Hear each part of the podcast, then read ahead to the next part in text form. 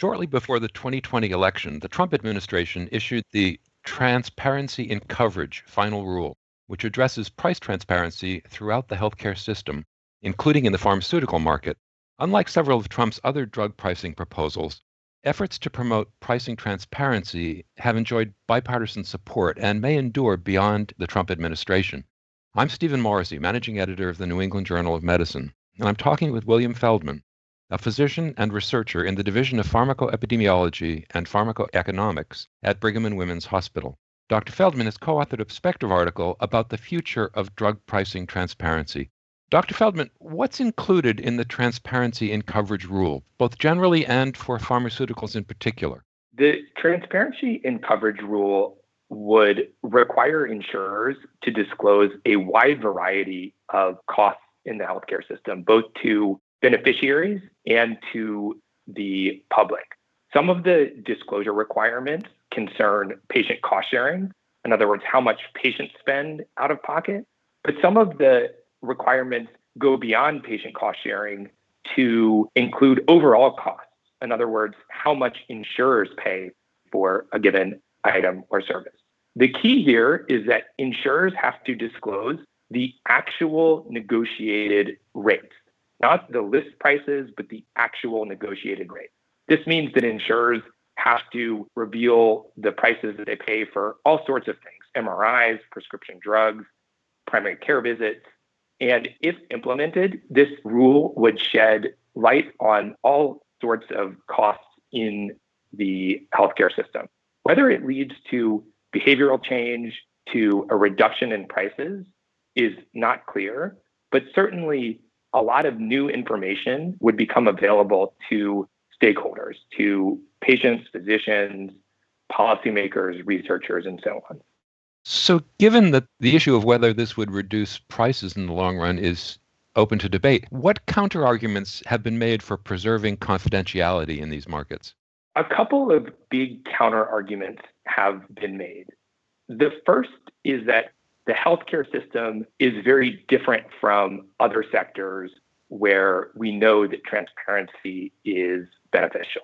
Some argue that patients are not going to shop for their MRI or their prescription drug in the way that they might shop for a car. We know that people have medical emergencies that limit that kind of shopping behavior. And even when patients have time, they often trust their physicians. They trust the recommendations and guidance of their physician. And so it may be that transparency doesn't reduce prices in the healthcare system in the way that it does in other sectors. Another argument that people will make, and this argument is made most vociferously by the insurance industry, is that transparency may actually lead to collusion, not to competition. That when we know the prices that each insurer is paying to a hospital, for example, or to a drug manufacturer, that the hospital or drug manufacturer may actually raise prices knowing what their competitors are paying rather than lowering them.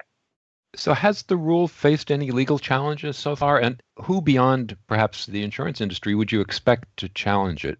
The rule has not yet faced legal challenge. It was finalized in the waning days of the Trump administration.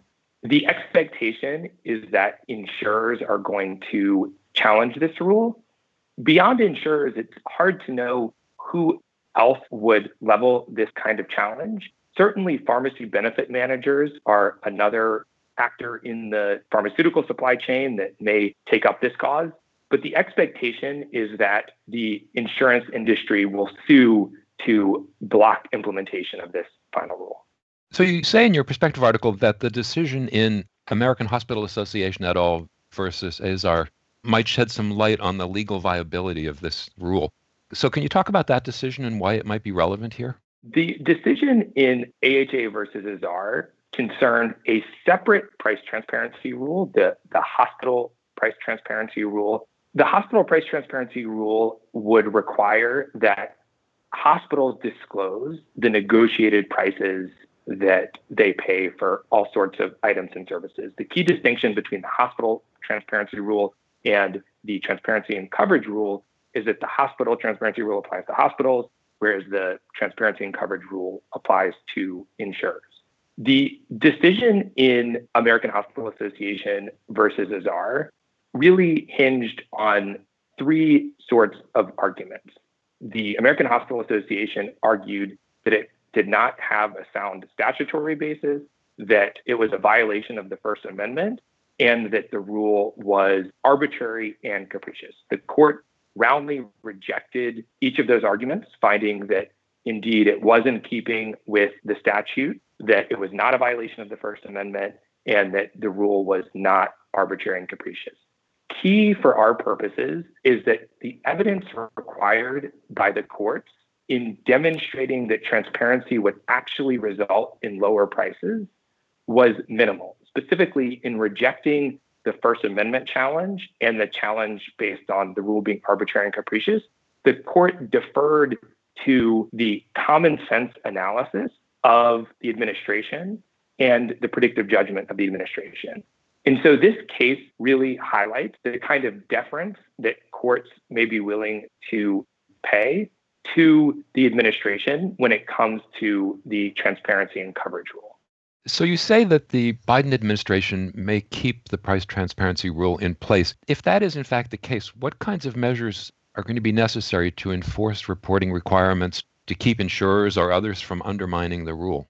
It's a great question.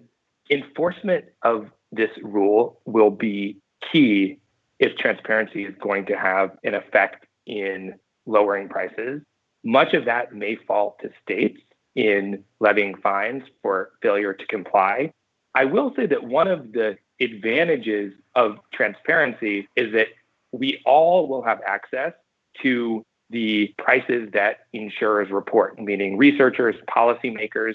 And so built in is an ability to recognize outlier prices, which may limit the ability of insurers to game the system. But certainly, I think implementation is going to be a challenge. I will tell you that the hospital transparency rule went into effect on January 1st of this year. So it is already required that hospitals post machine readable files online with the prices that they have negotiated with insurers. And as I've started to look through compliance with the rule, I can already see that many hospitals haven't yet complied. When I've sent emails to various hospitals, they have assured me that compliance is, will be coming. But with a few weeks behind us now, with the hospital transparency rule having gone into effect, not all hospitals have complied. So I think it will be very important for the administration, for states to think about how to ensure that insurers indeed report the negotiated prices as required by the final rule. And then, how do you think the rule will ultimately affect drug prices and consumer decision making? The evidence is really mixed. It's very hard to predict exactly what's going to happen. Proponents of pricing transparency will argue that, first of all, making prices transparent will allow patients to shop for the MRI that was ordered or the prescription drug that was prescribed. Proponents of pricing transparency will also argue that giving this information to insurers will allow them to negotiate better. I mentioned before this worry that price transparency could lead to collusion. Proponents of price transparency argue the opposite, that actually it will promote competition and they can point to other industries where that's been the case. And proponents of price transparency also argue for a potential shaming effect of price transparency, that with enough public pressure that hospitals and drug manufacturers may be forced to lower prices in the face of public outcry. Now, as I said at the start, the evidence for each of these is mixed, and a lot will depend on how the transparency requirements are implemented and how insurers may incentivize the sort of shopping behavior that proponents of price transparency envision. And finally, what other steps do you expect the Biden administration and the new Congress to take when it comes to drug pricing reform overall? Over the last four years, President Trump did very little to lower prescription drug prices despite many promises. He lunged ineffectually from one policy to the next. I'm hopeful that the Biden administration and the new Congress will be able to pass meaningful drug pricing legislation. But with thin majorities for the Democrats, it's certainly going to be challenging. I should say that while we believe that transparency may be a step in the right direction, we don't believe that this is by any means a cure all. This might make a dent in prescription drug prices, but it is not going to achieve what a big, meaningful piece of legislation could achieve. When it comes to what's next, I'm skeptical that the Democrats will be able to pass a piece of legislation that hasn't already received fairly significant bipartisan support. So, for example, the ability for Medicare to negotiate drug prices directly with manufacturers or international reference pricing, where we peg domestic prices for prescription drugs to prices paid abroad. I don't know that we're going to see that type of legislation succeed. I do think that we may see elements of the Grassley-Wyden bill that was put forward in 2019. Included in that bill were inflationary rebates, where drug manufacturers would have to pay rebates for increasing prices above the rate of inflation. Also included in that bill were caps on out of pocket Medicare spending. Those are things that I think have a reasonable chance of getting through the Congress. Certainly, drug pricing is a very important issue for Americans. In a recent poll, it was the second most important priority after a COVID 19 relief bill. And so I'm really hopeful that we'll see some change in our current system but as I said, within Democratic majorities, meaningful drug pricing legislation is going to be a challenge. Thank you, Dr. Feldman.